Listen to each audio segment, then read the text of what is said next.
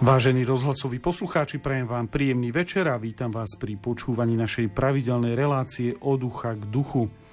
Sme v mesiaci november, ktorý by sme mohli kľudne označiť aj za mesiac svetých. Dôvodom je Sviatok všetkých svetých, ktorý každoročne slávime 1. novembra a liturgická spomienka na všetkých verných zosnulých, ktorá sa slávi na druhý deň. Počas tohto mesiaca máme teda možnosť, aspoň teda na jeho začiatku, ale naťahuje sa to vlastne na celý mesiac, že máme možnosť viac spomínať nielen na veriacich, ktorí už nie sú medzi nami, či už naši príbuzní alebo dobrí priatelia, alebo aj neznámi ľudia, ale máme možnosť uvažovať aj nad svetými, nad ich životom, nad tým, prečo sa stali svetými, nad, jednoducho nad ľuďmi, ktorých nám církev predkladá ako vzory kresťanského života. A určite je nielen na čo spomínať, čo sa týka našich e, zosnulých príbuzných, ale pre všetkým v prípade svetých ich vnímať ako ľudí, ktorí inšpirujú tým, ako zasvetili svoj život láske k Bohu, láske k blížnym v tých najrozličnejších podobách, aké si vieme predstaviť. A dnes budeme hovoriť práve o našich katolických svetých, o tom, prečo církev vyzdvihne niektoré osoby ako vzor pre veriacich. Našim hostom bude katolický kňaz Juraj Vitek, ktorý je farárom farnosti Svetej rodiny v Petržalke a člen kongregácie oratoriánov. Juraj, vítaj. Ďakujem pekne. Na začiatok e, v tom úvode krátka otázka, rýchla odpoveď. Ktorý svetec je tebe najbližší alebo je tvojim takým najobľúbenejším, keď sa to dá takto nazvať? Áno, ďakujem veľmi pekne za pozvanie a pozdravujem srdečne všetkých poslucháčov Rádia Lumen. No, určite nemám len jedného sveca. Mm-hmm. Si spomenul na úvod, že som, by som to trošku popravil, nie som členom kongregácie mm-hmm. oratória, lebo uh, zatiaľ len existuje projekt založenia, ale už je to naznačené, že teda uh, týmto ideálom oratorianským som sa zapálil a jeho zakladateľom je práve svätý Filip Néry, takže určite táto postava je, je, je mocná kňazská postava, ktorá ma inšpiruje, ale určite by bol dlhý zoznam a aspoň na úvod tých najobľúbenejších by som mm-hmm. musel aspoň niekoľko spomenúť, okrem svetu Filipa Neriho, svetu Tereziu z Lizie určite, ako najväčšiu svetu moderných čias, svetého Grignona z Montfortu, sveto Františka Saleského, svetu Katarínu Siensku, sveto Johna Henryho Newmana, svetu Janu Zárku a, a tak ďalej. Všetko sú to skutočne osobnosti 20. 19. 20. storočia, skutočne veľké osobnosti a budeme o niektorých z nich hovoriť aj dnes. Zo štúdia Rádia Lumen v Bratislave vám teda prajem pokojné a ničím nerušené sledovanie. Takisto pokojný večer praje majster zvuku Matúš Brila, hudobná redaktorka Diana Rauchová a moja osoba Ľudovít Malík. Yeah.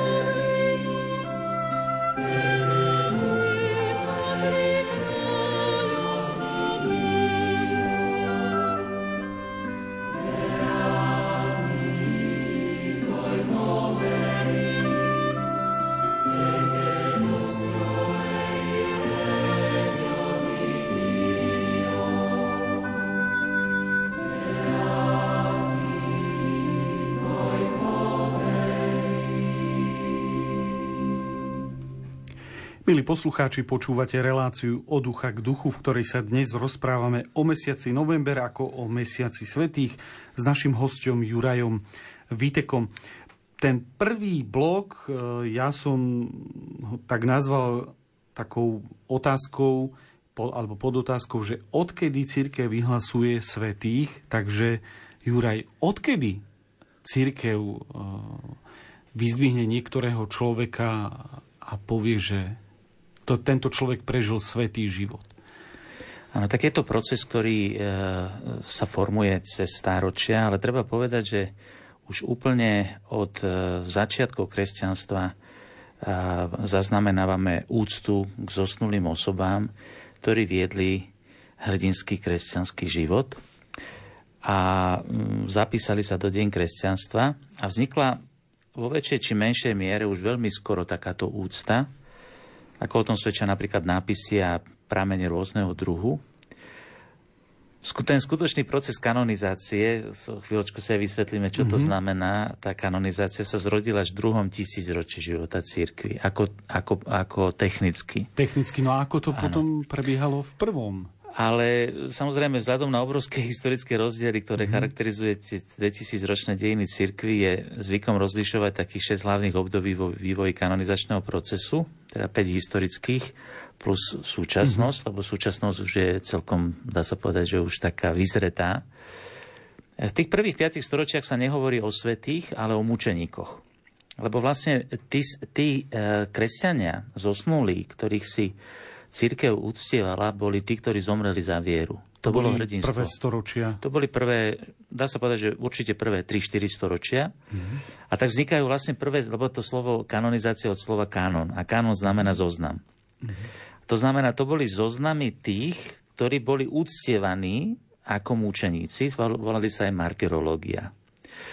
A to boli vlastne prvé zoznamy svetých. E, boli to zoznamy mučeníkov a len postupne sa k ním potom pridávali tzv. vyznavači, ktorí síce nezomreli ako mučeníci, ale podstúpili utrpenie pre Krista a viedli veľmi príkladný život v Kristovej láske, teda boli to hrdinskí následovníci Ježiša Krista, lebo kresťan je v prvom rade učeník Ježiša Krista. A slovo kanonizácia teda znamená zapísať meno zomrelého člena cirkvi do zoznamu, teda kanonu tých svetých. No a mhm. toto sa e, po tom 6. 11. storočí vznikajú akési predchodcovia kanonizácií, teda zoznamy mučeníkov sú rozšírené a je dovolená úcta ku konkrétnym svetým. Mm-hmm. Napríklad veľmi často to boli biskupy, ktorí založili konkrétne cirkvy. Toto dovolenie mal, mali právo dať biskupy vo svojich miestnych cirkvách. To bolo sprevádzané nejakým, nejakou ceremóniou, napríklad tzv. eleváciou, že sa tie pozost... stále je to tá úcta k zosnulým. Tým sa aj začal vlastne, že tie sviatky sú pre nás spojené, že 1. 2. november, mm-hmm. sviatok všetkých svetých, sviatok zosnulých. Tu išlo o to, že tí zosnulí, ktorí, ktorých si uctievali v cirkvi e, práve pre ich hrdinstvo, a obyčajne potom to eleváciou alebo transláciou, že prenesenie pozostatkov napríklad do kostola pred oltár alebo pod oltár boli vystavené tie sarkofágy a tak ďalej a oni boli e, takýmto spôsobom uctievaní. Už v skutkoch apoštolov máme, keď bol napríklad e, umúčený e, svätý Jan Krstiteľ, tak skutky, e, e, Evangelia hovoria, že učeníci prišli a zobrali jeho telo. Mm-hmm. Hej, čiže e, tento rozmer toho, tej, tej úcty k tomu, k tomu hrdinovi viery bol veľmi silný. Neraz do toho vstupovali aj pápeži, okrem biskupov, lebo to bolo, oni boli obyčajne uctievaní len v tých miestnych cirkvách. Rok, ktorý sa považuje za taký prvý, prvý, prvú kanonizáciu, bol to rok 993. Prestížna rímska synoda v roku 993 eh, kanonizovala svätého Ulricha, biskupa z Augsburgu, a bolo to vykonané pápežom Janom 15. 31. januára toho roku. To bola bola prvým nepochybným príkladom papežskej kanonizácie svetca, ktorý žil mimo Ríma a bol vyhlásený za hodného liturgickej ústy pre celú církev. No potom v 12. 16. storočí sa postupne vyhradzuje kanonizácia iba pápežom a potom sa postupne vytvára taký určitý proces toho, že akým sa, lebo to, zo začiatku to bolo tak, tak že vox populi, vox dei. Čiže napríklad mučeníkov tam nebolo treba žiadny proces, lebo na to boli úradné rímske mhm. záznamy. Mm-hmm. Oni boli úradne e, umúčení, čiže na to, tomto mali Rímania veľký e, taký právny poriadok, dá sa povedať, takže tam nebolo veľmi čo riešiť. Oni tie zoznamy vznikali spontánne. Už potom pri tých e, biskupských, tam už e, museli potom zas, e, tak povedať, si dávať veľký pozor aj na určité také tlaky, lebo Vox Populi to je taká krehká vec, že je tam jednak ten zmysel Božieho ľudu pre, pre svetosť, ale na druhej strane môže tam byť aj všelijaká povrčivosť a podobne. Mm-hmm. Takže ono sa postupne ukázala ako potreba vytvoriť taký určitý proces a ten sa, ten sa vlastne potom konštituoval v 12. a 16. storočí, kedy e, vlastne už od roku 1642 môže kanonizovať a beatifikovať, už sa toto rozlíšilo. Mm-hmm beatifikácia, kanonizácia. Už mohla to robiť len Sveta stolica od toho roku 1642. Beatifikácia znamenala práve, že ten kult, ktorý by bol len pre tie konkrétne diecezy, tie miestne cirkvy, kým kanonizácia už bolo pozdvihnutie toho e, svetca vlastne na úctu pre celú univerzálnu církev, čo si teda nárokoval pápež. A čo sa týka napríklad e, kanonizácie aklamáciou, ako sme to napríklad e, nebola to povedzme, že aklamácia v pravom slova zmysle, ale keď e, bol pohreb svätého Jana Pavla II., tak sa tam objavil objavili nápisy Santo Subito, Svetý i hneď, čo sa dalo interpretovať ako žiadosť Božieho ľudu, ale aj bola to aj nejaká forma aklamácie? Áno, áno, veď zo začiatku práve takýmto spôsobom samozrejme spontánne vznikala napríklad martyrológia, pretože tam bola, celá spoločnosť bola svetkom toho umúčenia, čiže to, bol, to boli veci, ktorými žila celá spoločnosť. Ako keby dneska niekto verejne popravil niekoho z kresťanov, mm-hmm. tak tam niečo riešiť. To je, proste, všetci by to vnímali ako mimoriadne svedectvo viery a ten Boží ľud spontánne e, uctieval si tých svetých e, mučeníkov. Potom neskôr už to bolo také e, trošku zložitejšie, ale vždycky to vychádzalo z toho, že ten vox populi, že ten, e, tá aklamácia tam vždy bola. Len e, dnes už napríklad hovoríme skôr o určitej fáme svetosti ja som napríklad e, zažil už minimálne jeden, možno aj viac, ale minimálne v jednom už to môžem kľudne o tom svedčiť, že som zažil, že na tom pohrebe mm-hmm. zaznela fáma svetosti. Bola to Emilia Bihariová, antropologička, ktorá pracovala v Tanzánii, ktorá tragicky tam zahynula. A na tom pohrebe, ktorý som teda bol požiadať, keďže sme boli osobní priatelia dlhé roky, som sa na tom aj prijal, som sa snažil mať taký nadhľad trošku, že predsa len sme si moc blízky, mm-hmm. tak mhm. som sa snažil tak, hoci som presvedčený, že žila svetý život, ale minimálne traja, štyria ľudia nezávisle od seba vyslovili to na tom kare že, že tuto nie je všetko s kostolným poriadkom, že, že, že tam e, bolo vo vzduchu niečo, niečo mimoriadne, mimoriadné svedectvo viery. Čiže e, to, to je niečo, čo ten Boží ľud vníma a obyčajne z tohto, z tej tzv. povesti svetosti, potom sa aj dnes napríklad spúšťa nejaký proces. To nie je niečo, že teraz si my ako za, za stolom akademicky ideme, áno, ideme, ideme si vymysleť okay. svetca. To obyčajne mm-hmm. práve, že vychádza z tohto, z tej, z, tej, z tej aklamácie. To, že to zaznelo aj na pohrebe Jana Pavla II., hovorí len o tom, že to je jeden z prejavov fámy svetosti. Mm-hmm. Takže tá fáma svetosti, o ktorej si teraz hovoril, je jednou z podmienok aby vôbec nejaký proces mohol začať, respektíve e, tá fáma svetosti má tá miestna církev pomôcť šíriť, ak je presvedčená o, te, o tom. Áno, tam e, by som takto povedal, že tam už, už e, sme teraz preskočili mm-hmm. všetky tie storočia a keď už by sme mali hovoriť o súčasť, lebo uh, inak to bolo v rozličných obdobiach. Ano. Obyčajne práve v tom prvom tisícročí to bolo veľmi spontánne a častokrát, keď sa o tom biskup dozvedel a ľud ho nejakým spôsobom požiadal, tak on k tomu mohol bez nejakého dlhého procesu pristúpiť, že dovolil uctievať uh, pozostatky toho svetého. Dnes, e, keď hovoríme o tom, ako sa konštituoval za tých posledných od toho 17. storočia až mhm. do dnešných dní ten e, kanonizačný proces, tak by sme mohli povedať, že e, začína sa to práve tým, že určitá, sú dve možnosti. Buď ide o mučeníctvo. Keď ide o mučeníctvo, tak tam je to dodnes samozrejme najrýchlejší proces, pretože tam je potrebné v podstate dosť, podstate dokázať len jednu vec a to je, že, že, ten, že ten človek bol zavraždený z nenávisti voči, voči viery. Voči viere. Mm-hmm. Kým e, samozrejme, keď to nebol mučeník, keď zomrel prirodzenou smrťou, tak e, tam je to obyčajne e, povedzme, sú to ľudia, ktorí s ním žili, s tým človekom, ktorý zomrel ktorí poznajú jeho dielo, jeho životný štýl, napríklad farská komunita, reholná kongregácia, duchovní otcovia, spoločenstvo, v ktorom pôsobil a tak ďalej. A títo sa nazývajú aktéry. Mm-hmm. Určia osobu, ktorú považujú za vhodnú, aby predložila žiadosť príslušnému biskupovi o začatie diacezného vyšetrovania, možné beatifikácie, alebo sa tam e, vnímala nejaká, teda, že oni vnímajú, že, že, že, že tento človek e, žil svetý život. Biskup môže na základe kníh, písomných svedectv alebo videodokumentov vhodných na poskytnutie primeraných dôkazov aspoň jednej z podmienok kanonizácie, ako je prítomnosť zázraku alebo hrdinský žitečnosti. Mm. Že keď sa tam napríklad už objaví, že po smrti tam bol nejaký zázrak, tak toho môže napríklad viesť tomu, alebo teda z toho, čo mu predložia, e, biskup usúdi, že áno, myslím, že tu na skutočne je na mieste e, hovoriť o hrdinskosti niektorých čností tohto člena cirkvi, tohto Kristovho následovníka, tam môže postupovať aj, alebo aj z úradnej moci a nie na žiadosť účastníka. Čiže biskup môže sám e, iniciovať takýto proces. Osoba, ktorá predkladá žiadosť, sa nazýva postulátor kauzy a plní úlohu, ktorá je v bežnom procese úlohou obhajcu, ktorý sa s naliehavosťou Postuláre znamená žiada s naliehavosťou snaží zhromaždiť pravdivé dôkazy a dokázať svetosť. Že zhromažďuje obrovské množstvo svedectiev a všetkých možných materiálov o tom živote. No ako Sveta stolica považuje za spolahlivého, stáva sa potom aj referenčnou osobou pre kongregáciu pre kauzy svetých.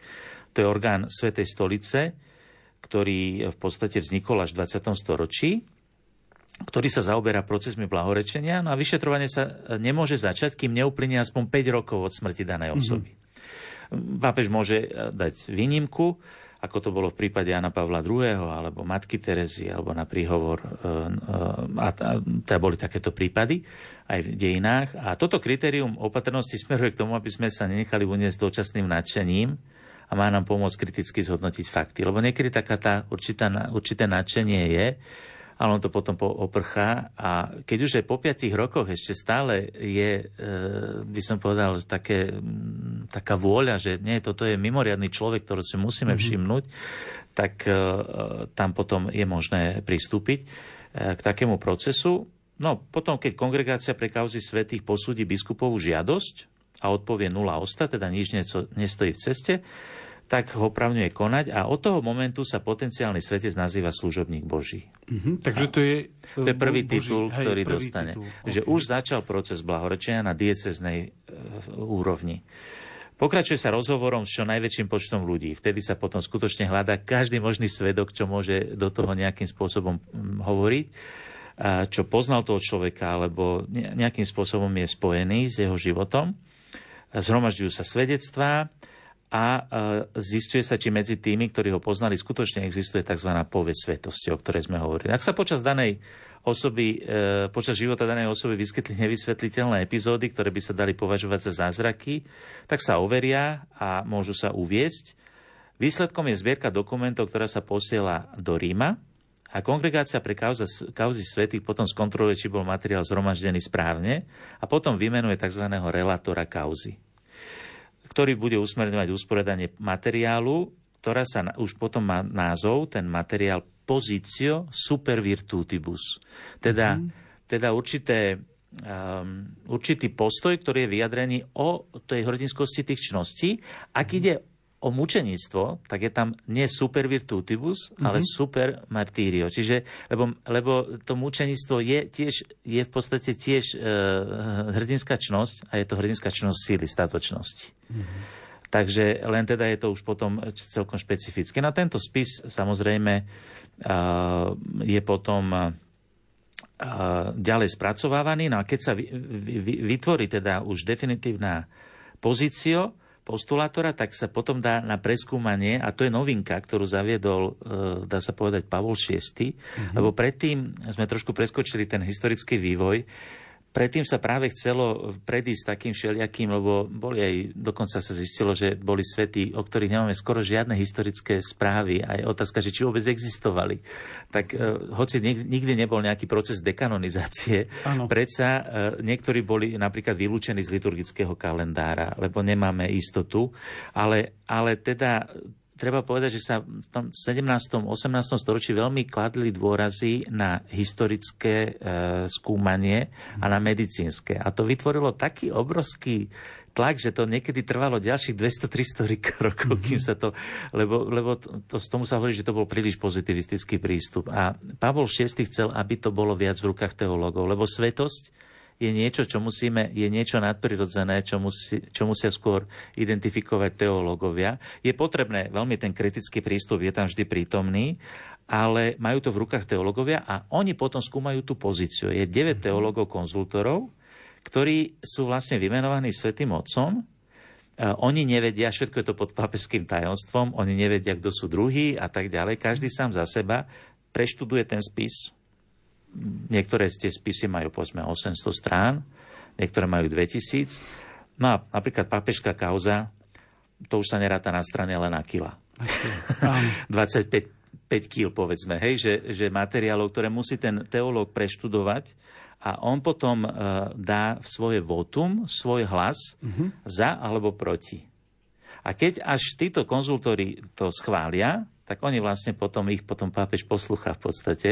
Potom to ide konzistóriu kardinálov, ktorí musia dať votum a vtedy potom môže e, prísť k tomu, keď je keď, keď toto všetko je, že to, to schvália, tak vtedy môže pápež podpísať oficiálny dekret o hrdinstve čnosti Božieho služobníka, Uh-huh. A od toho momentu dostáva nový titul Venerabilis, teda ctihodný. ctihodný. Uh-huh. To ešte stále nie je oficiálne Ešte, ešte ale už v podstate církev už rozoznala, že tento človek žil svetý život. Mm-hmm. Ale na to, aby sme mali istotu, že je v nebi, mm-hmm. lebo tam môže všeličo uniknúť a tak ďalej, tak církev chce, lebo církev verí, že Boh pôsobí v tomto svete, mm-hmm. tak to sa práve potom prejavuje pomocou tých zázrakov. Zaujímavé je, že, že pri mučeníctve to netreba. netreba. E, pápež môže hneď potom pristúpiť k tomu, aby vyhlásil toho človeka za blahoslaveného. To znamená, že ho môžu uctievať v tej oblasti, kde, kde ten človek žil. Sme keď na Slovensku, tak na Slovensku len. A, a to je ten blahoslavený. A u toho, ktorý nezomrel mučenickou smrťou, tam je potrebný prvý zázrak, a keď je tento zázrak potvrdený, tam zase je veľmi zložitý proces, kde to musia skutočne skúmať teológovia, musia to skúmať lekári, teda všetci tí, ktorí by mohli posúdiť to, že je to skutočne racionálne nevysvetliteľné a že napríklad pri uzdraveniach, alebo sú aj iné, napríklad sú iné prejavy e, teda zázračné, ktoré církev môže uznať, tak vtedy potom môže pristúpiť mm. k blahorečeniu a k svetorečeniu je potrebný nový zázrak a celá táto procedúra musí zase prejsť Zopakovať. a vtedy potom môže prejsť k tomu, aby ho vyhlasil za svetého, teda ho zapíše do toho zoznamu kánona svetých a vtedy sa už môže e, mu napríklad zasvetiť nejaký bohoslužobný e, priestor alebo kostol alebo nejaké miesto, alebo sa potom stanoví aj dátum, kedy sa v cirkvi slávi e, kúcti, teda tohto svetého, áno, ten, ten, tá svetá omša kúcti svetého. No tak ako o tom hovoríš, e, poslucháčom sa to môže zdať veľmi dlhý a hlavne veľmi zložitý proces, ale keď to počúvam, tak, e, lebo ľudia majú často pochybnosť, to zaznieva neustále, opakuje sa to, majú pochybnosť o tom, či církev dostatočne preskúmala napríklad život, výroky alebo skutky toho, ktorého kandidáta, tak ale ako o tom hovoríš, to znamená, že církev venuje tomu maximálnu pozornosť, že nenecháva, nie je možné, aby nie je možné, môže sa stať, že niekedy niečo ujde, ale, ale snaží sa čo najdôveryhodnejšie preskúmať život kandidáta. Preto to aj niekedy trvá tak e, dlho, lebo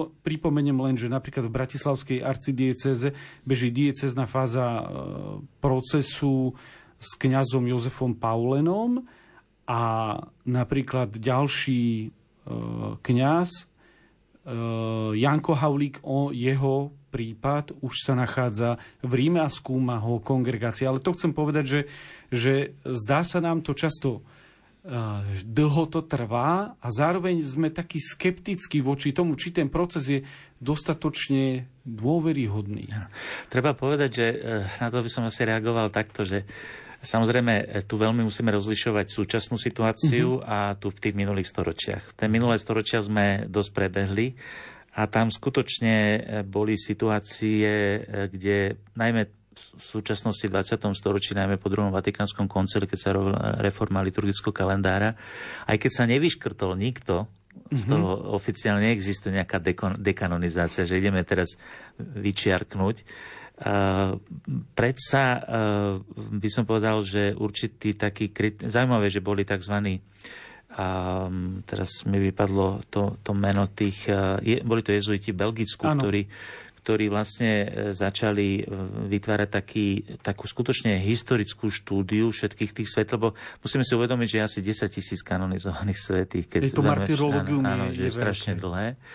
A, a treba povedať, že tým procesom kan, nejakých kanoni, nejakého kanonizačného procesu prešlo asi iba 300 minulosti. Hej? Teraz nehovoríme o 20. storočí, ano. ale predtým. To znamená, že áno, no, zostali napríklad niektorí svety, o ktorých nemáme skoro žiadnu historickú správu len preto, že e, mali takú obrovskú úctu v cirkvi, napríklad môj krstný patron svätý Juraj, tak e, tam je skutočne skoro nula historických e, informácií, ktoré by sa nám zachovali až do, do dnešných dní. Alebo, ja neviem, taká sveta Katarína Aleksandriska, obrovskú úctu. Hej. Najmä v živote svätej Jany z, Arky, z Jarku, e, svätej Jany z Arku, e, ktorá mala zjavenia svätej Kataríny, takže hovorím, asi sa jej, keď sa jej zjavovala, tak e, tu, tá práve tu je, ten, tu je ten prístup, že církev nemá na toto len pozitivistický prístup, ale mm-hmm. to je otázka aj, by som povedal, rozlišovania vo viere. To sú nadprirodzené skutočnosti. A teda napríklad církev sa... Ne, e, tu vidíme tú zjednodušenosť určitú, lebo v tom 18. storočí, 19. aj začiatku 20. storočia bol silne pozitivistický prístup, to znamená promene historicky. Keď to nemáme 100% tak vylúčiť a tak ďalej, ale my, my vnímame mnoho iných vecí. Ja by som to zacitoval jeden veľmi dôležitý e, e, text, ktorý, e, ktorý autorom je Jozef Ratzinger, ktorý v jednom dokumente sa zamýšľa o tom, že, že čo spada pod papežskú neomilnosť. A vznikla tu aj tá otázka, že či teda kanonizácie sú neomilné. Hm. Tak to je taká odvážna otázka. To je veľmi... ja, som, ja som bol dosť dlho presvedčený, že, že sú teda, že treba povedať, že sú neomilné. Mm-hmm. Uh, dospel som teda k tomu, že to tak úplne nie je, pretože uh, on napríklad hovorí, že kanonizácie nemožno považovať za neomilné, ako keď hovoríme o neomilnosti práv zjavenia. Pretože to nie je pravda zjavenia. Mm-hmm. Nemožno ich vyhlásiť za božsky zjavené. Hej? Že máme božsky zjavené. Musíte veriť, že ten človek je, je. Ale ich treba, zaujímavá formulácia, ale ich treba definitívne zastávať v súvislosti s pravdami spojenými so zjavením, na základe historickej nevyhnutnosti. A to je práve ten rozmer, že, že my vo svetle toho, tej spätosti e, týchto ľudí s tými pravdami zjavenia a toho historického skúmania, my, my vieme prísť k tomu, že to skutočne môžeme s istotou tvrdiť, e, lebo sú tam práve... E, no a preto, preto tu treba povedať, že áno, v, minulosti by sme mohli mať nejaké pochybnosti, v súčasnosti nie. Ale druhú vec, ktorú by som k tomu ešte veľmi dôležitú chcel povedať, je, že keď tí ľudia, ktorí sú trošku skeptickí, že no ale tak predsa nájdeme tam niečo a tak, je zaujímavé, že Jan Pavel II zrušil uh, jednu úlohu, ktorá pri tom procese bola mm-hmm. asi 200 alebo 300 rokov. A to bolo, čo sa ľudovo nazýval tzv. diablov advokát. Mm-hmm. To bol v podstate e, teológ, ktorý mal za úlohu práve niečo nájsť na toho svetca. Mm-hmm. A je zaujímavé, že Jan Pavel II to myslím v roku 1983 zrušil. A to je veľmi zaujímavý moment, podľa mňa veľmi kľúčový, mm-hmm. pretože to hovorí o tom, že jestvovalo určitá nesprávna predstava svetosti. Myslieť si, že svetec je bezchybný človek. Viete, my sme naučení v politickom živote, že na, musíme, lebo ten je v tej pozícii a my musíme na ňo niečo nájsť, aby sme ho nejakým spôsobom... Lenže svetosť takto nefunguje. Hovorí sa, že každý svetec má svoju minulosť a každý hriešnik má svoju budúcnosť. To znamená, že, že svetosť je niečo, čo vytvára Boh nadprirodzeným spôsobom v človeku. To je dar, ktorý je daný človeku a ktorý je daný človeku nie napriek jeho krehkosti ale cez jeho krehkosť. Čiže častokrát, áno, my nájdeme na tých svet, svetcoch uh, aj rozličné chyby a nájdeme v nich rozličné krehkosti. A častokrát práve na týchto krehkostiach sa najviac zjavuje ich svetosť. Zoberme si už, už biblické postavy, ako bol svätý Peter. To nie, že napriek jeho zrade sa stal svetým. On sa cez tú zradu, Ježiš tak povediať, zapojí aj tú jeho zradosť, tú jeho krehkosť, to je jeho pád, to jeho zlyhanie v tom, aby ho vykúpil, aby ho oslobodil. A práve toto je ten rozmer, ktorý my si musíme uvedomiť, lebo pri tom skúmaní, e, práve preto je také dôležité, že teraz to majú viac v rukách teológovia, pretože tam sa má rozlíšiť ten božský prvok e, svetosti ako daru od Krista, pretože ten Kristus je, je svetý. A, a tá svetosť, ktorá je daná človeku, ona je v určitej miere mu daná a ona ho posvecuje e, zvnútra. Je zaujímavé, že svätý Pavol hovorí, e, vlastne všetkých veriacich oslovuje Svety Boží. Hej? Mm-hmm. Lebo my hovoríme napríklad o posvedcúcej milosti, že to je práve to je ten Boží život nadprirodzený v nás a s týmto církev samozrejme ráta a toto sú tie veci, ktoré v skutočnosti skúma. A oni sú uprostred mno, mnohých ľudských krehkostí. Že svety majú svoje hriechy. Pozor, svety majú svoje hriechy a oni majú svoje zlyhania. A nie len tak, že ako si niekto predstaví, že áno, no však ešte predtým, než uveril. Mm-hmm. Predtým, než uveril, potom už zmenil život a už potom bol len svetý. Nie, tak to vôbec nie je. V podstate církev vyhlasuje za svetého človeka, o ktorom je presvedčená, že zomrel ako svetý, pretvorený Božou milosťou a že je v nebi. Ale e, častokrát sú mnohí prekvapení, keď u mnohých svetých blahoslavených, niektorým procesom som mal možnosť trošku načuchnúť zbližša, a mnohí zo samotnej rehole boli prekvapení, že fú, ako táto môže byť, lebo ju poznali a vedeli aj o, o, o drobných alebo väčších, menších povahových chybách a tak ďalej. V tomto svetosť nespočíva, že by to, že by to boli bezchybní ľudia. Ale že v tých ľuďoch je nadprirodzená láska, ktorá im dáva silu dať život za Krista a, a darovaní sa pre Bohu a ľuďom. A toto je to, čo e, je, je vlastne sveto samotná. Počúvate reláciu od ducha k duchu, v ktorej sa rozprávame o novembri ako o mesiaci svetých a svetosti. Dáme si teraz krátku pauzu hudobnú a potom budeme pokračovať v diskusii.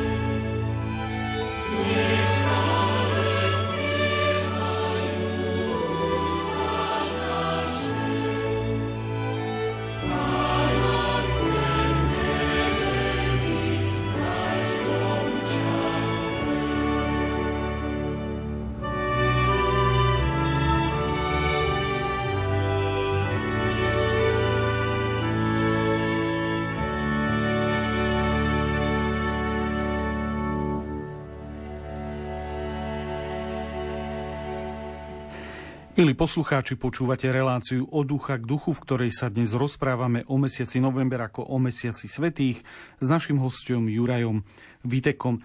Tak veľmi tak zrýchlika, lebo samozrejme dalo by sa oveľa viac hovoriť o histórii, ako e, sme dospeli k súčasnému e, k súčasným procesom kanonizácie. Ale posunieme sa e, ďalej. V druhom bloku ja som položil takú otázku a kladiem tú otázku, či majú v dnešnej spoločnosti miesto svety. Vychádza to z takého môjho pozorovania osobného, ale aj keď človek číta rôzne články, e, komunikuje s ľuďmi, tak e, ten pohľad e, dnešných ľudí, alebo ten trend, ako sa pozerajú mnohí na svetých, je taký, že pozerajú sa na nich s veľkou skepsou. Že sú to ľudia, ktorí ako keby boli otrhnutý, alebo, alebo že to nebolo možné, nie je možné dosiahnuť tú svetosť. Ako, aké miesto teda podľa teba, ako to ty vidíš aj, aj z praxe, ako z pastorácie, majú miesto v dnešnej spoločnosti e, svety? Ja by som začal osobným svedectvom. Mm-hmm. A, a,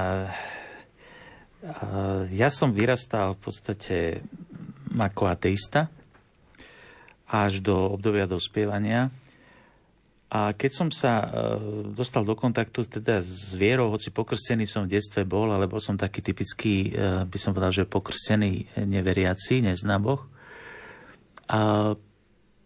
Potom som asi 15 rokom dostal možnosť ísť e, k sviatostiam, čo som viac menej, možno tá prvotná motivácia bola trošičku taká technická, ako majú mnohí, keď si nájdem katoličku, aby som nemal problémy.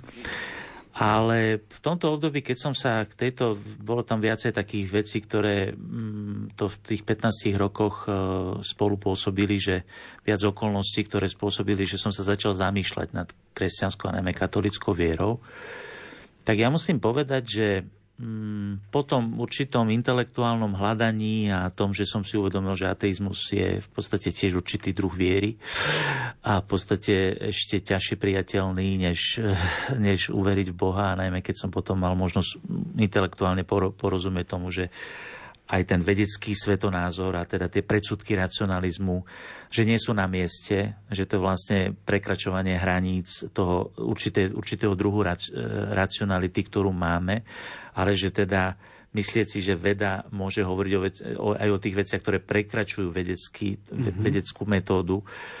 Takže to boli vlastne predsudky. Tak, e, ale toto všetko mi nestačilo na to, aby som prilnul k viere. Ale to, čo bolo rozhodujúce pre mňa osobne, a som presvedčený o tom, že to funguje aj na iných, keď to fungovalo na mňa, tak bol môj prvý kontakt s, so, so, so životmi svetých, ktoré som spoznal, najmä takých tých moderných, súčasných, že nie nejaké legendy, ale teda boli to skutočne ľudia našich čias. A ja som ako 15-ročný zostal, že ale úplne pav z toho, že e, takáto plnosť ľudskosti, ako som v, tých, v týchto ľuďoch objavoval, to som si povedal, že to, čo normálne bežní priemerní ľudia žijeme, tak to je proste bieda. A som si uvedomil, že to je niečo, čo je nesmierne príťažlivé a ja som si povedal, že ja sa nechcem uspokojiť s takou, s takou priemernosťou života e, a ľudskosti, akú, akú, akú ma, som mal možno zakusovať sám v sebe, ale aj okolo seba. A ten svet svetých ma začal úžasne fascinovať. A mohol by teraz niekto hovoriť, že áno, to bolo také mladické nadšenie, vzory, potreba. Tak ale mám 48 a nepustilo ma to. A, a do dnešných dní je, je práve toto svedectvo to čo, to, čo ma najviac fascinuje na tých svetých a ja by som povedal, že jeden z dôvodov, pre ktorý je u mnohých ľudí dneska skepticizmus, že sme vytvorili určitú falošnú predstavu o svetosti, to má svoje historické dôvody, ktoré sme trošku preskočili, ale keď sme si zoberme, že napríklad v, v, v tom nastupujúcom novoveku ešte, ale aj v neskorom stredoveku sa pri tých, pri tých kanonizačných procesoch, napríklad na tej dieceznej úrovni, ale potom aj na tej pápežskej, zdôrazovali najmä zázraky najmä mimoriadne prejavy u týchto ľudí, e, hej, tam musela byť nejaká hagiografia napísaná, mm-hmm. nejaký životopis toho svetého. A čím viacej tam bolo tých mimoriadných vecí, tým to bolo dôležitejšie. A vytvárali sa umelo e, také predstavy svetosti, ktoré boli nedosiahnutelné. tak e, samozrejme potom si vytvoríme predstavu, dosť pokrivenú predstavu svetosti, že to sú v podstate hrdinovia viery, ktorí sú bezchybní, ktorí sú, ako som to už spomínal, a to potom samozrejme e, už dnes pri našom kritickom zmýšľaní e, si ťažko vieme predstaviť, že by takéto... Lenže problém je v tom, že oni tí svety takí neboli. Len my sme si ich tak vykreslili. A nehľadiac, e, nehľadiac na to, že sa vytvárali potom aj určité, napríklad v období romanticizmu, sa vytvárali určité ideálne predstavy tých svetých, ktoré boli ďaleko skutočne od historickej pravdy. Mm-hmm. To, to, keď si vytvárame určité idealizmy, tak tak to skôr škodí. A mm, najlepšie životopisy svetých, ktoré mne veľmi pomohli, boli tie, ktoré napísali sami svety. Lebo oni opisovali napríklad, e, sú svety, ktorí napísali životy iných svetých. Hovorí, hovorí sa, že jedine svete zrozumie mm-hmm druhému svetcovi, lebo on zažíva ten nadprirodzený život, aj tie boje všetky. Dá sa povedať, že prvými takými, prvými takými už v tej ranej cirkvi, už aj v staroveku boli napríklad otcovia púšte, ktorí napríklad, e, oni boli majstri duchovného života, majstri svetosti a oni napríklad aj hovorili o tom, že ako, ako má takýto svetec, e, e ten púštny otec, oni boli považovaní za svetých, že akú on má napríklad úžasnú takú trpezlivosť s hriechmi druhých. A keď to vysvetlíme, keď svätý Jan Kasiano, keď o tom hovorí, zakladateľ mníštva na západe, tak on hovorí, že, že pretože on sám si prešiel celú tú strastiplnú cestu k svetosti so všetkými pádmi a krehkosťami a tak ďalej. Preto má úžasný súcit s tým hriešnikom. A tam je kde si obraz tej svetosti, ktorú teraz v 20. storočí objavujem napríklad pod vplyvom Sv. Terezie z Lisie, ktorú už pri začatí dieceznej fázy procesu eh, keď videl tie materiály, ktoré prišli do Ríma papež Pius X, tiež svetorečený, tak už na začiatku ju nazval najväčšou svetou moderných čias. Že to nie je len tak hociaká sveta. Mm-hmm. To, je, to je veľká hviezda medzi na, na tom nebi, by som povedal, uh, zoznamu svetých církví. A, a teraz sa mi páčilo, napísala uh, jedna reholná sestra, a sa volá Antonella Piccirillo v, v Taliansku. A ona, ona napísala doktorát vlastne o Svetej Terezy z Lizie a teraz vydala knihu, ktorá to trošku spopularizovala tú jej svetosť a ten e, názov, tej, to, ten titul tej knihy je veľmi príznačný. Ona hovorí, že e, o Tereske, že fragile come tutti, teda je krehká ako všetci, zraniteľná ako všetci, možno o chvíľu si povieme, ako skutočne na, na Prahu tej našej, našej doby, akú úžasnú krehkosť prežívala celá rodina Martinovcov na konci 19. storočia. Ale potom hovorí, fragile come tutti, ma felice come, come pochi. Ale je šťastná ako málo ktorý. A práve toto je ten kľúč, ktorý dnes objavujeme, že e, aj papež František napísal teraz, e, napísal list, exhortáciu s názvom o svetosti, teda gaudete et exultate, čo je e, príznačný názov. Radujte sa a jasajte. Takto predstavuje církev, lebo to je pr- e, teda svetosť, pretože svetosť v prvom rade je cesta k, je, je cesta k šťastiu. Hej? V duchu blahoslavenstva. Blahoslavenstva sú vlastne, to je Ježišov návod na šťastie. Keď povie, že blahoslavený, to sa po, po, po grecky hovorilo makarioi, to je v podstate, tieto blahorečenia boli niečo ako ty, ty vieš po, po taliansky, ako sa dneska po taliansky povie beatu te. Že ale ti je. Hej, ale ti je. Ty, ty sa máš. Hej. A pán Ježiš hovorí, vy sa ale máte. A teraz hovorí všetky tie okolnosti, ktoré pre súčasného človeka sú nemysliteľné, že človek by mohol byť šťastný v tých okolnostiach. Chudobný, plačúci, trpiaci pre spravodlivosť, prenasledovaný, tichý. Však títo ľudia sú nešťastní. A tu vlastne Ježiš hovorí, že nie, on dáva návod na šťastie, pretože on dáva skutočné vykúpenie človeka a dáva mu nadprirodzený život, účasť na Božom živote, ktorý mu dáva šťastie, ktoré nezávisí od okolností.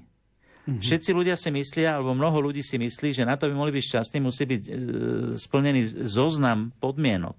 Pán Ježiš žiadne podmienky nedáva. Jediná podmienka je nasledovať ho v láske, nasledovať ho v tom, v tom jeho návode na, na život a v tom, aby mo, cez ktorý vlastne jeho prikázania, cez ktoré ako je pokrstiť sa, uveriť a tak ďalej a mnoho ďalších, cez ktoré sa vlastne človek posvedcuje, to znamená dostáva tú Božiu svetosť, ktorú on nám vy, vy, vydobil na kríži. A táto svetosť nás robí vnútorne šťastnými. A tá uniká to šťastie vnútorné uniká a keď my objavíme to vnútorné šťastie, vtedy pochopíme svetosť. Ale potom zrazu zistíme, že to nie je o nejakej bo- morálnej bezchybnosti, mm-hmm. lebo svetosť sa častokrát, e, my, my aj e, bohužiaľ, e, keď hovoríme o svetej Tereske, tak ona žila v dobe, si musíme uvedomiť, že 200 rokov v katolíckej cirkvi nosnou spiritualitou bol jansenizmus. To bola pokrivená spiritualita, ktorá bola silne rigidná, moralistická, ktorá videla e, všetkých ľudí v prvom rade ako veľkých hriešnikov, ktorí sa k Bohu nemôžu ani len priblížiť a kňazi boli e, vedení k tomu, aby viedli ľudí, že aspoň nejako ich sa snažiť zachrániť, aspoň niektorých, lebo väčšina aj tak pôjde do pekla. Mm-hmm. A Tereska teraz pred, pred, predkladá e, svetosť takú, ako ju pred, predkladali aj tí, tí puštní otcovia. Že to je, to je vlastne povolanie pre každého následovníka Krista pretože každý má dosiahnuť šťastie Ježišovi Kristovi. A tu e, nachádzame práve tú, tú novú dimenziu chápania svetosti v súčasnosti, kedy sa vraciame vlastne k tomu, že, ako to veľmi pekne hovorí e, papež František v tej, e, v tej spomínanej exhortácii, on vlastne hovorí, že čo sú to svety? Svety, tí kanonizovaní. Že to sú vzory kresťanského života, ktorí nás pozbudzujú a sprevádzajú, ako je to opísané v liste Hebrejom, eh, kde sú rozličné svedectvá, ktoré nás oduševňujú. Vytrvalo bežme v závode, ktorý máme pred sebou. Hovorí sa tam o Abrahámovi, Sáre, Mojžišovi, Gedeonovi a ďalších. A preto všetkým tam zaznieva pozvanie, aby sme si uvedomili, že sme obklopení oblakom svetkov 11. Mm-hmm. kapitole listu Hebrejom, ktorí nás pozbudzujú, aby sme sa nezastavili na ceste a pobadajú nás, aby sme kráčali až do cieľa a medzi nimi môže byť naša vlastná mama, stará mama a ďalšie blízke osoby.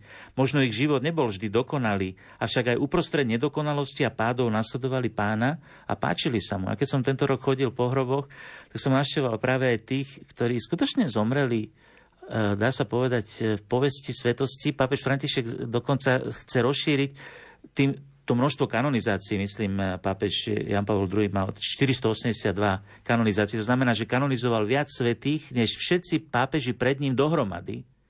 A pápež František, to ide exponenciálne, mm-hmm. pápež František už to prekročil. Mm-hmm pretože e, jedna z prvých kanonizácií e, bola kanonizácia, boli tí mučeníci, e, kde bolo celá dedina, pri, myslím pri Salerne, niekde to bolo, mm-hmm. keď Turci prišli a vlastne vyvraždili celú, celú dedinu. Viac ako 800 mučeníkov kanonizoval mm-hmm. na jeden krát. už, už, už, už, čiže tým, tým množstvom kanonizácií chcú ukázať, že to je, to je, by som povedal, že to je norma kresťanského života, u ktorej sme povolaní. Ale čo je veľmi dôležité, pápež František používa ešte ďalší výraz a to sú, že, že to sú svety eh, de la porta canto. Ja, mm-hmm. Mne sa to páči, hovoria, že vedľajších dverí, mne sa to páči prekladať ako svety od naproti. Mm-hmm. To sú tí, ktorí sú medzi nami v našom susedstve a skutočne myslím, že aj naši poslucháči, verím, že medzi vami sú mnohí, ktorí eh, viete, o čom hovorím, ja som teda mal to šťastie e, aj v našej rodnej farnosti zažiť ľudí, ktorí zomreli v takejto, v takejto povesti svetosti, s ktorými skutočne sme sa lúčili, že to bola slávnosť na tom pohrebe, kde každý vnímal mimoriadnú, eh, by som povedal, svedectvo viery. Či z toho bude niekedy kanonizácia, neviem. Ale to vôbec nie je dôležité, pretože e, svety to nie sú len tí kanonizovaní svety. A preto, keď napríklad aj v kostole, keď sa opýtam ľudí, že napríklad, že som sa ich teraz na sviato všetkých svetých opýtal mojich fardíkov v Petržalke, kto z vás chce byť svetý, nech zdvihne ruku tak tak rozpačito, bol som prekvapený, ale skoro viac ako polovica kostola zdvihla ruku. Potom som sa opýtal, že kto z vás chce byť šťastný. Bez rozmýšľania zdvihli ruku všetci. A ja hovorím, reku, vidíte, tu je práve ten problém, že my musíme porozumieť, že otázka, chceš sa stať svetým, je vlastne otázka, chceš sa stať e, šťastným, pretože Ježiš dáva jediné, skutočné a spolahlivé návody na to, ako sa stať e, šťastným. A teda tá svetosť neznamená to, že chcem byť svetý, to znamená, že či, či to vyťahnem aspoň na liturgickú spomienku, áno?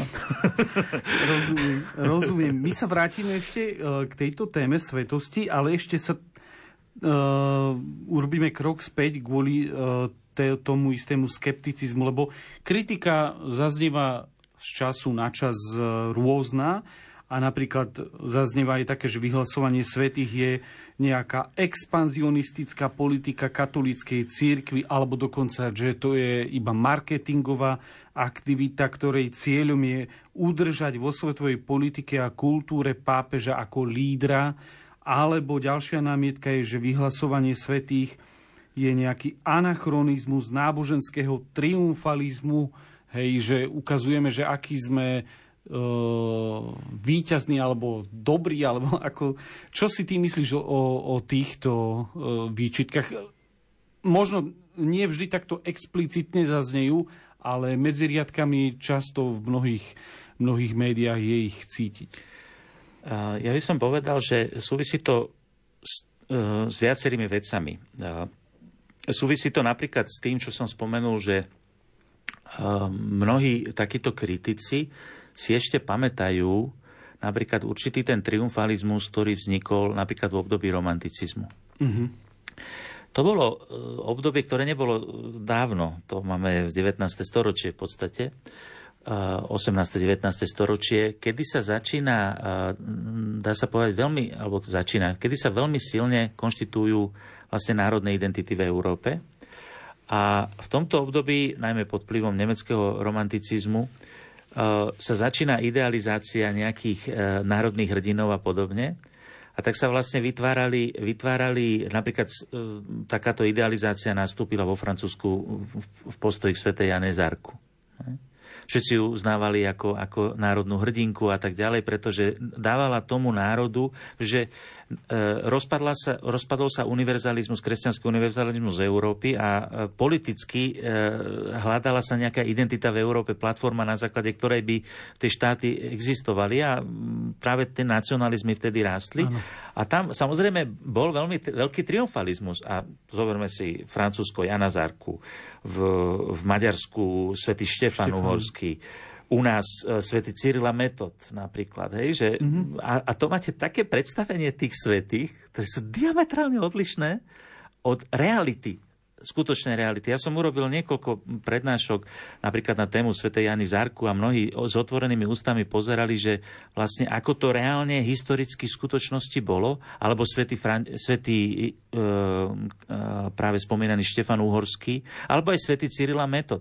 Že existuje tu nová, by som povedal, prehodnotenie, e, aj oslobodenie sa od... Lebo tam ten triumfalizmus nejaký bol a takýchto dôvodov historických by sme mohli nájsť veľa, mm-hmm. kedy sa spätne potom tá... Lebo tá sveto sa rodí, ako som e, teda opísal, ale následne, už keď tých svetých máme, tak my už s nimi môžeme potom ich štru, instrumentalizovať alebo ich používať, používať. a niekedy mm-hmm. aj zneužívať hej, na, na rozličné ciele. A tam sa môže niekedy e, aj, aj právom v histórii možno vytýkať takýto prejav, ale je to na, na mile vzdialené od toho, prečo to církev v súčasnosti v skutočnosti robí, pretože Církev má, áno, keď si spomenul, že expanzionistická politika, tak církev je veľmi expanzívna. Ona, je, ona má misijnú povahu. Ona je expanzívna, pretože má ponuku šťastia a spásy a vykúpenia pre všetkých ľudí všetkých čias.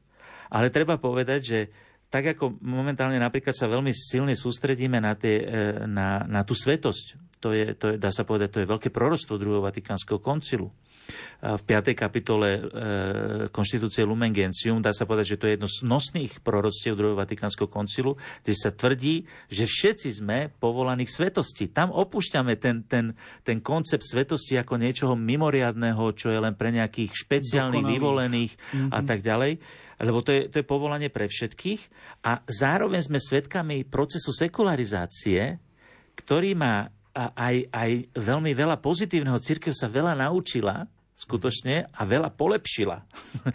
Pretože je zaujímavé, že, že skutočne e, sa za posledné e, storočia, e, dá sa povedať, oslobodzuje od politického chápania vplyvu cirkvy a sústredí sa viac na ten duchovný vplyv.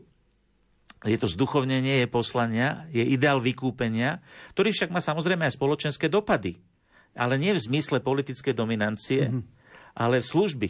A církev v ostatnom čase veľmi vyrastla práve, práve tým, že chce ukázať svetosť svojich členov, tým chce ukázať svoju pravú povahu. Toto je strašne dôležité. Svoju vlastnú povahu. Musíme sa, iste, musíme sa stále brániť. Ja to veľakrát hovorím aj keď sme mali tu na beatifikácii, však moje farnosti v podstate súčasnej e, prebehli tri veľké vláhorečenia, pravda, troch veľkých teda a, svetkov viery a, moderných dejín Slovenska. Posledný z nich už bol za, za môjho účinkovania, sme mali blahorečenie Titusa Zemana, tak som veľmi zdôrazňoval to, je, e, to nie je nejaký dar, ktorý nás má, tak povedať, e, pohľadiť naše národné ego, hej, mm-hmm. že mhm. my už máme teraz svetca a už sa môžeme tešiť. To je veľký dar pre, pre církev na Slovensku. To nedávame dar Titusovi Zemanovi, ako keď sa dáva nejaké vyznamenia in, in memoria. On už dostal vyznamenanie a odmenu e, oveľa väčšiu a to toho vôbec netrápi. A keď ho to trápi, tak len preto, lebo, ako povedal na jeho pohrebe, pravda, Don Dermek, Titus, neodpočívaj, ale pomáhaj, mm-hmm. pretože to spoločenstvo tých, ktorí sú spojení v Kristovej láske, pokračuje. A to, čo on vybojoval, dá sa povedať, s tým svojim svedectvom viery, to chce odozdávať aj naďalej. A to nás má, má byť pre nás skutočne svedectvom, ktoré nás ženie za Kristom, ako, ako vzor, ktorý, za ktorým ideme, aby, lebo my máme dosiahnuť tam, kde je on. A práve preto je dôležité, iste, treba sa chrániť týchto, eh, by som povedal, takých, takého triumfalizmu, ale opakujem, všedno svetosti je to, čo církev dnes veľmi, veľmi zdôrazňuje, aby sme objavili, že vlastne svetosť nie je nič iné ako autentické nasledovanie Ježiša Krista.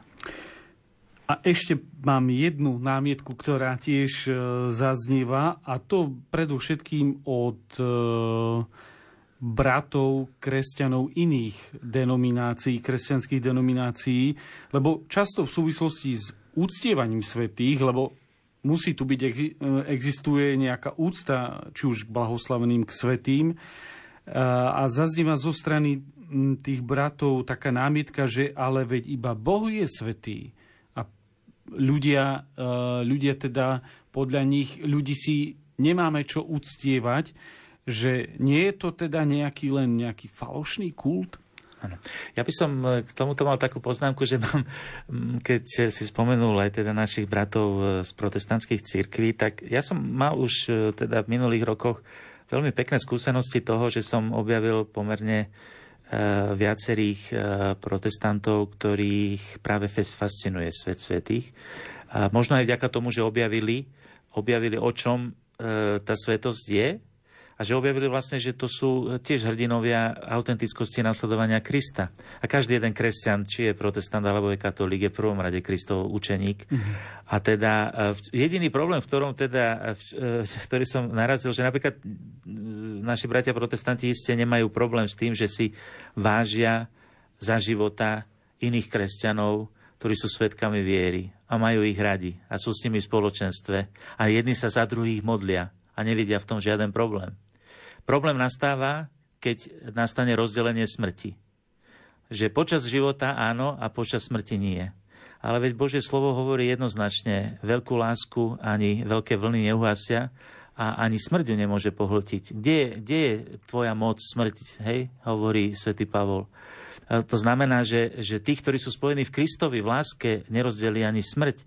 A my vlastne to uctievanie svetých mm-hmm je, je vlastne, e, to, to sa ani zďaleka, keď v nich uctievame niečo, tak v nich uctievame to Božie, my, my v nich uctievame tú Božiu moc, ktorá ich, ich vykúpila. My v nich uctievame Krista v prvom rade, lebo On je ten, ktorý je pôvodcom tej svetosti. A tam je hlavný problém, teologicky my to katolíci vysvetľujeme, to máme podobné s kňastvom, mm-hmm. s pastierstvom, s učiteľstvom a so všetkým. Máme jedného učiteľa, máme jedného pastiera, je, Boh je jediný svety. Ale veď e, Ježiš nás práve pozýva, aby sme mali účasť na tejto jeho svetosti. On si vyvolil 12, aby ich robil účastným na svojej, svojom vykupiteľskom diele. On je jediný vykupiteľ, oni sú služobníkmi jeho vykúpenia. On je jediný svetý a oni sú nositeľmi jeho svetosti. On, on, je, on je jediný kňaz a oni sú služobníkmi jeho kňastva. Hej, to znamená, my tu máme tú teóriu účasti, teologický e, pojem, ktorý, ktorý teda tá participácio, že máme účasť na tom. A čiže e, áno, keby sme si mysleli, a to môžu byť také pomilené pohľady na sveto, že tí mm-hmm. svety boli nejakí výnimoční ľudia, alebo podobne, e, e, oni nemali svetosť od seba. Práve preto som tak veľmi zdôrazňoval ten mhm. teologický rozmer mm-hmm. svetosti, lebo to nie je nejaký morálny výkon. Áno, že sami od seba alebo tak, vlastnými tak, sílami. Nie, nie, nie, to je v moci Kristovho vykúpenia. V moci Kristovho vykúpenia. Myslím, že e, väčšina protestantov má asi hlavný problém v tom, že prečo si uctievame po smrti, ale veď keď máme, keď nás spája láska počas života, keď sa vieme modliť jedne za druhých, Sveta Tereska to krása, myslím, že v tomto je úžasne ekumenická. Ona hovorí, že keď zomriem, tak chcem e, posielať dážď ruží na, na zem. Ja nechcem, lebo ona celý svoj život zasvetila vlastne v tom kláštore modlitbe za hriešníkov, za kňazov, ako prví hriešnici, mm-hmm. a, za, a za, za všetkých hriešníkov. A dokonca si povedala takú ambicióznu, že kým ona žije, tak nesmie ani jedna duša byť zatratená, že ma dúfala pre všetkých. A ona hovorí, a keď zomriem, tak to prestanem robiť? Nie, budem to robiť ešte intenzívnejšie. Čiže to spojenie s cirkvou stále zostáva. A toto bolo aj v ranej cirkvi. V podstate, keď sme hovorili o tých zoznamoch, tak oni tie zoznamy figurovali hlavne v liturgii. To znamená, že to boli v prvom rade liturgické e, e, zoznamy svetých, ktoré v každom jednom slavení Eucharistie boli prítomné od prvých storočí. Čiže církev vždy od začiatku žila v tom, že e, tých, ktorí sú spojení v Kristovej láske, tých e, ani smrť nerozdeli. Hovorí Juraj Vítek, katolický kňaz a host e, našej dnešnej relácie o ducha k duchu, v ktorej hovoríme o svetých a svetosti. Ja prosím o krátku hudobnú pauzu.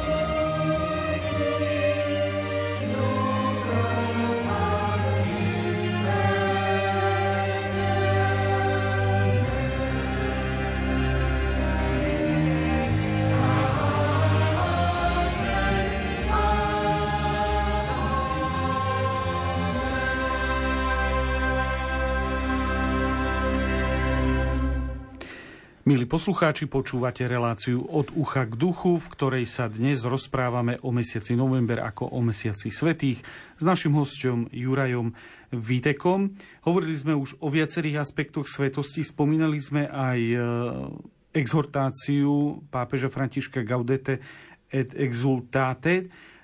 Tam on v tom dokumente upozorňuje dnes, upozorňuje na dnešnú pomílenú svetosť, ktorá sa prejavuje novodobým pelagianizmom a gnosticizmom. Vedel by si to aspoň v krátkosti vysvetliť, lebo toto sú termíny, ktoré možno už poslucháči počuli, ale mám, ja osobne mám pocit, a keď to počujem tie termíny, asociuje to vo mne e, staroveký Rím. Jednoducho niečo, čo už dávno bolo.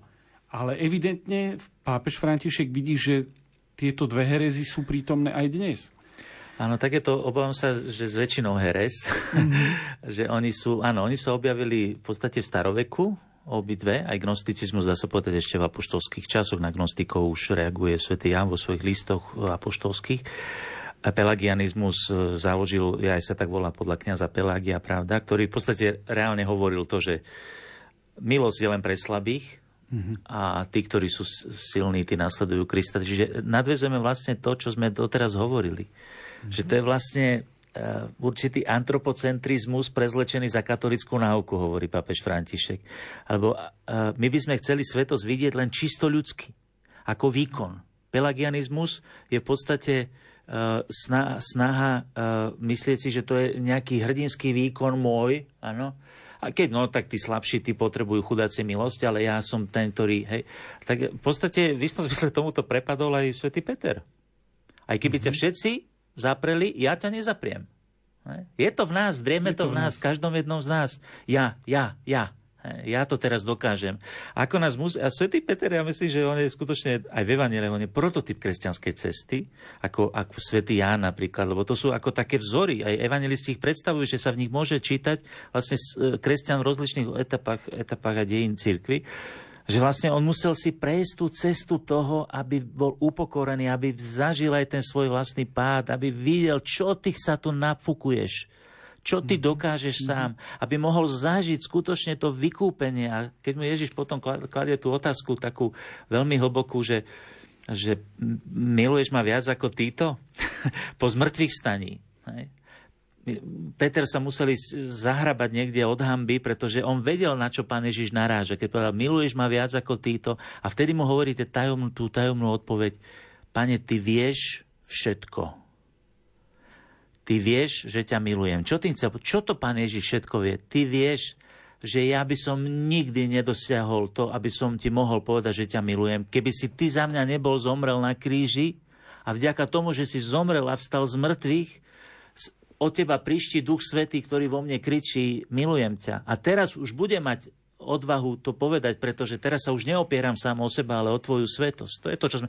Ten pelagionizmus, to je to, čo bolo predtým, že, že myslieť si, že uh, samozrejme on sa to prejavuje rozličnými spôsobmi. Svetý, uh, Svetý otec František hovorí, že, že sú to dve formy doktrinálnej alebo disciplinárnej bezpečnosti, vedúce k narcistickému a autoritatívnemu elitarizmu, v ktorom niektorí druhých namiesto evangelizovania analýzujú a klasifikujú a namiesto toho, aby im uľahčili prístup k milosti, míňajú energiu na ich kontrolovanie.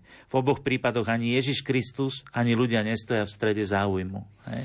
Že sa, my sa zavrieme do nejakých svojich... E, e, on to na jednom mieste, papež František povedal tvrdo, že povedal, že skrotíme si Krista.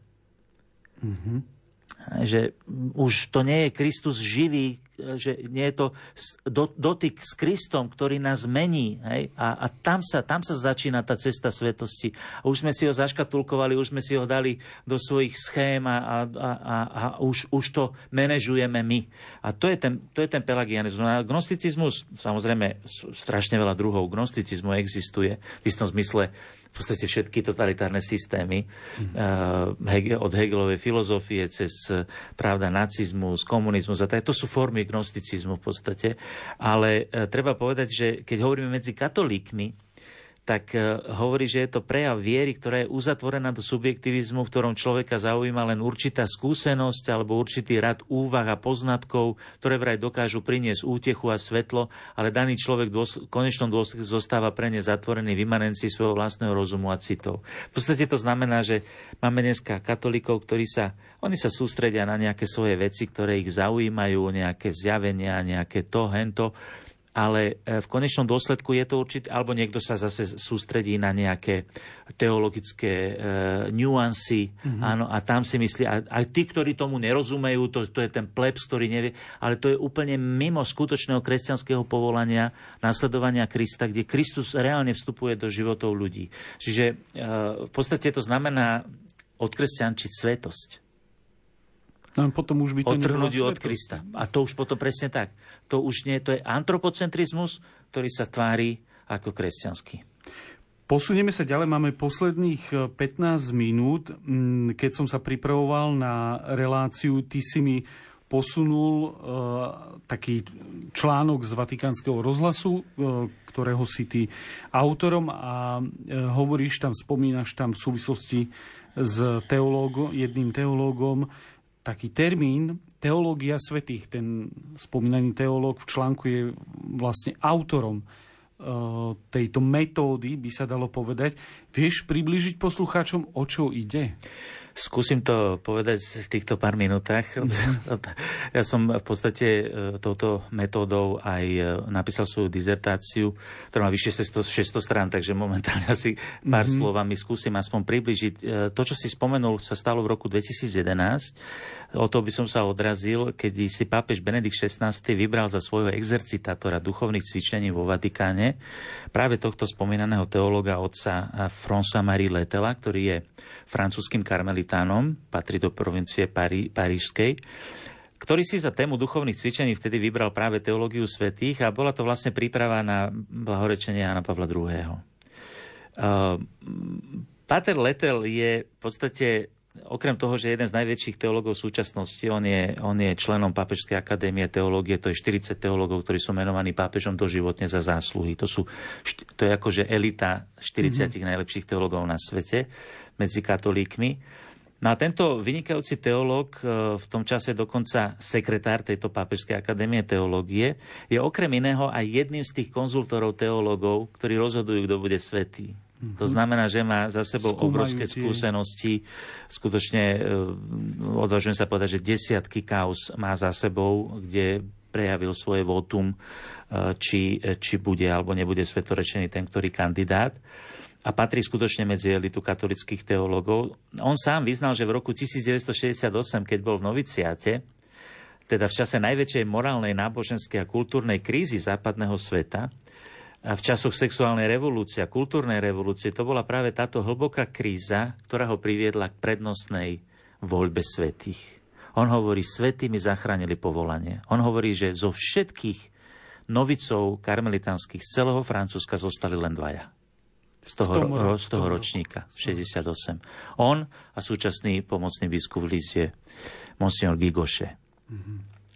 A e, práve svetých zachránili. V tom čase objavil okrem karmelitanských učiteľov svätého Jána z Kríža, svätú Tereziu z Avily, Tereziu z Lizie, svätú Janu Zárku, svätého Griňana z Monfortu, svätého Tomáša Akvinského, svätého Maxima Vyznavača, východných otcov cirkvi a potom postupne celú plejadu svetých, ktorých študoval do hĺbky a objavoval v nich to, čo neskôr nazval teológia svetých. Ja som to obdobie prežíval veľmi intenzívne, pretože cez moje ruky v podstate e, som robil mu redakciu textov. On za, dva, za tri týždne napísal 350 stranovú knihu podľa miery Benedikta XVI, mm-hmm. ktorá išla jemu priamo do rúk, dá sa povedať z mojich rúk, lebo som tie texty upravoval.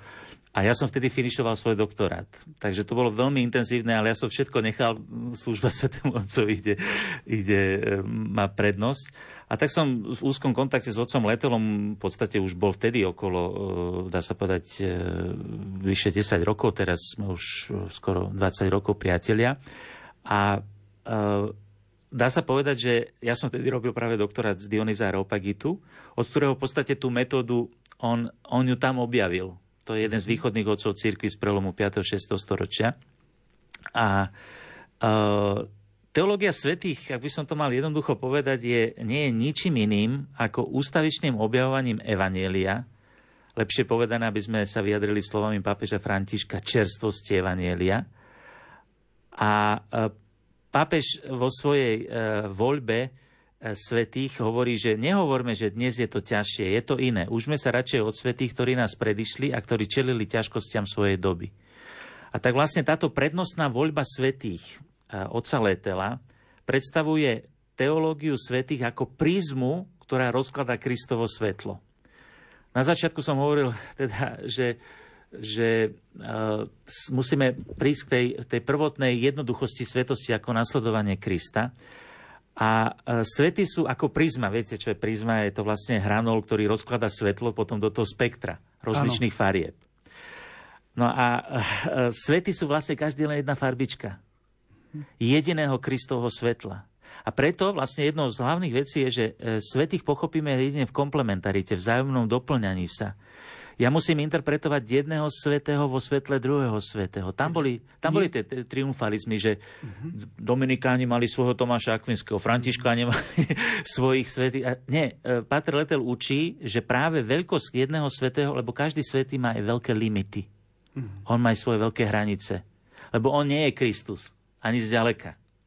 A práve v, tej, v, tej, to, v tom doplňaní sa vzájomnom sa ukazuje to, to čisté Kristovo svetlo, ktoré on objavuje. A on vlastne hovorí, že on častokrát chodí, Pater Letel som ho vždy videl s dvomi knižkami, mal pod, pod škapuliarom schované. Jednu mal Evangelium v greštine, a druhé má vždycky spis svätého, obyčajne autobiografiu svätej Terezy z Lizy alebo traktát opravujúci od svätého Grignona alebo nejakého svetého. On hovorí, toto je Božie slovo a toto je kľúč. Že ten svety, tí svety nenahrádzajú Kristovo evanielium. Oni sú kľúčom, ktorým ho otvorí, lebo to je tajomstvo skryté od vekov, ktoré sa teraz odhalilo, ale ono je stále zašifrované pre nás a jedine v láske ho môžeme. A vlastne prvá veta jeho, jeho dá sa povedať, eh, habilitačnej práce, ktorá nesie názov Spoznať Kristovú lásku, ktorá presahuje každé poznanie s podtitulom Teológia svetých, tak prvá veta je, že všetci svety sú teológovia a len svetí sú teológovia. Ja som len úbohý profesor teológie, ktorý je povolaný stať sa svetým a teda stať sa skutočným teológom. Pretože hovorí svätý Ján, kto nepozná Boha, kto nemiluje, nepozná Boha, pretože Boh je láska. A svetý, sveto znamená dokonalosť v láske. A preto svety najlepšie rozumejú Bohu. A preto Prednostná voľba svetých znamená, že pri prehlbovaní tajomstva Krista, pri prehlbovaní Božieho slova Evanielia, sú svety najrýchlejším kľúčom, ktorý nás vovedie do, do hlbín Kristovho tajomstva, pretože každý z nich je jedným odtieňom toho Kristového svetla, ktoré je, je, je v plnosti. Hej? A nebudú stačiť celé dejiny cirkvi na to, aby sme toto tajomstvo Krista mohli odhaliť. A v každom svetom sa nám odhaluje určitá časť, a teda e, môžeme povedať, že pri tej prednostnej voľbe on hovorí, že čítať Evangelium prednostne v origináli, ja som sa kvôli tomu naučil aj po grecky. Mm-hmm.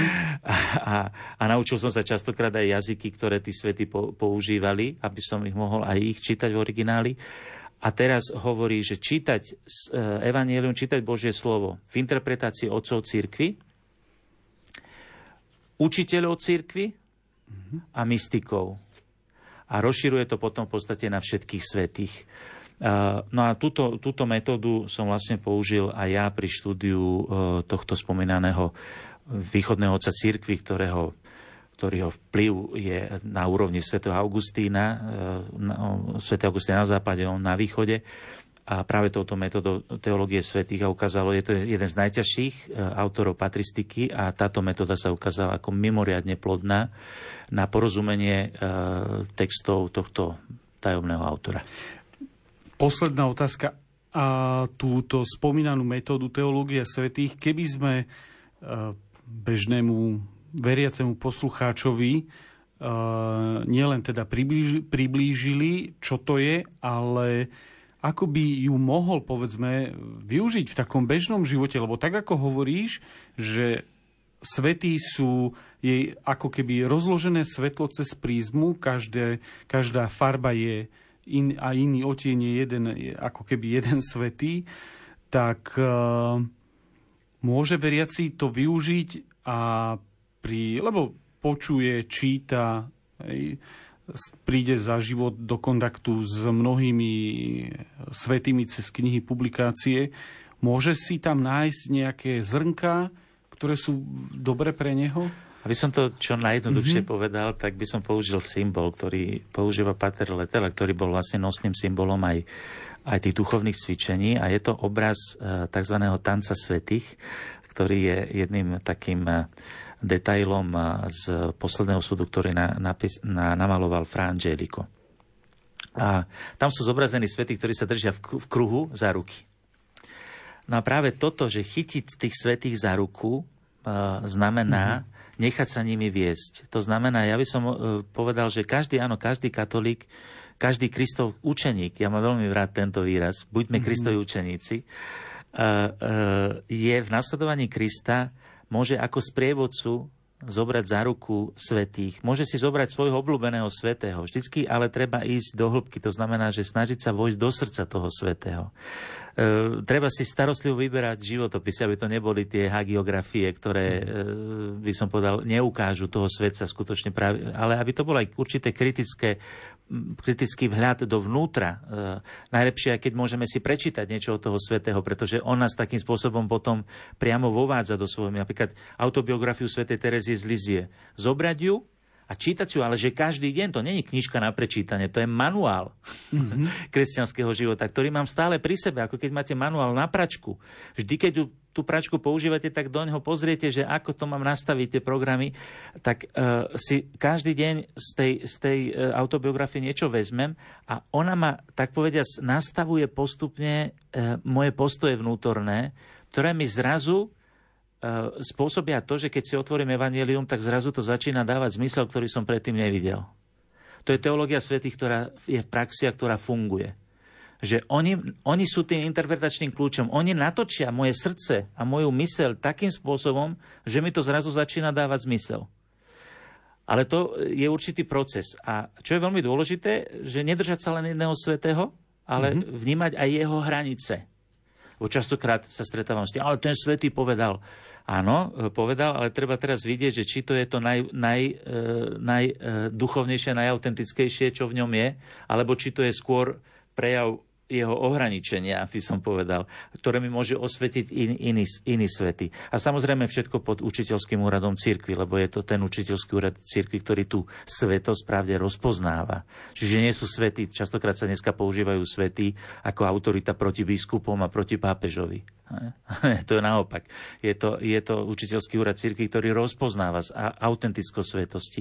A častokrát nie všetko, čo v tom svetom je.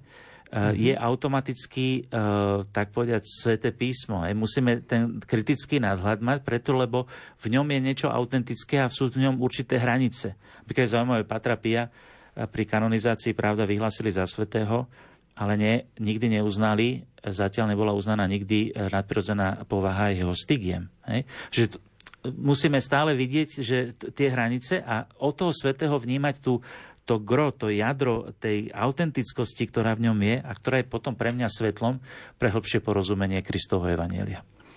Juraj, ja ti ďakujem veľmi pekne za účasť e, v našej e, relácii. Myslím, že to rozprávanie bolo veľmi nielen intenzívne, ale aj podnetné. Prajem aj našim poslucháčom, aby e, hľadali tú vlastnú, svoju vlastnú cestu svetosti. Takže ešte raz ďakujem farárovi farnosti Svetej rodiny v Petržalke.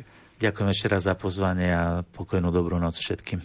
Na záver ďakujem aj hudobnej redaktorke Diane Rauchovej za výber hudby, majstrovi zvuku Matúšovi Brilovi a od mikrofónu sa s vami lúči a praje pokojnú noc moderátor Ľudovít Malík.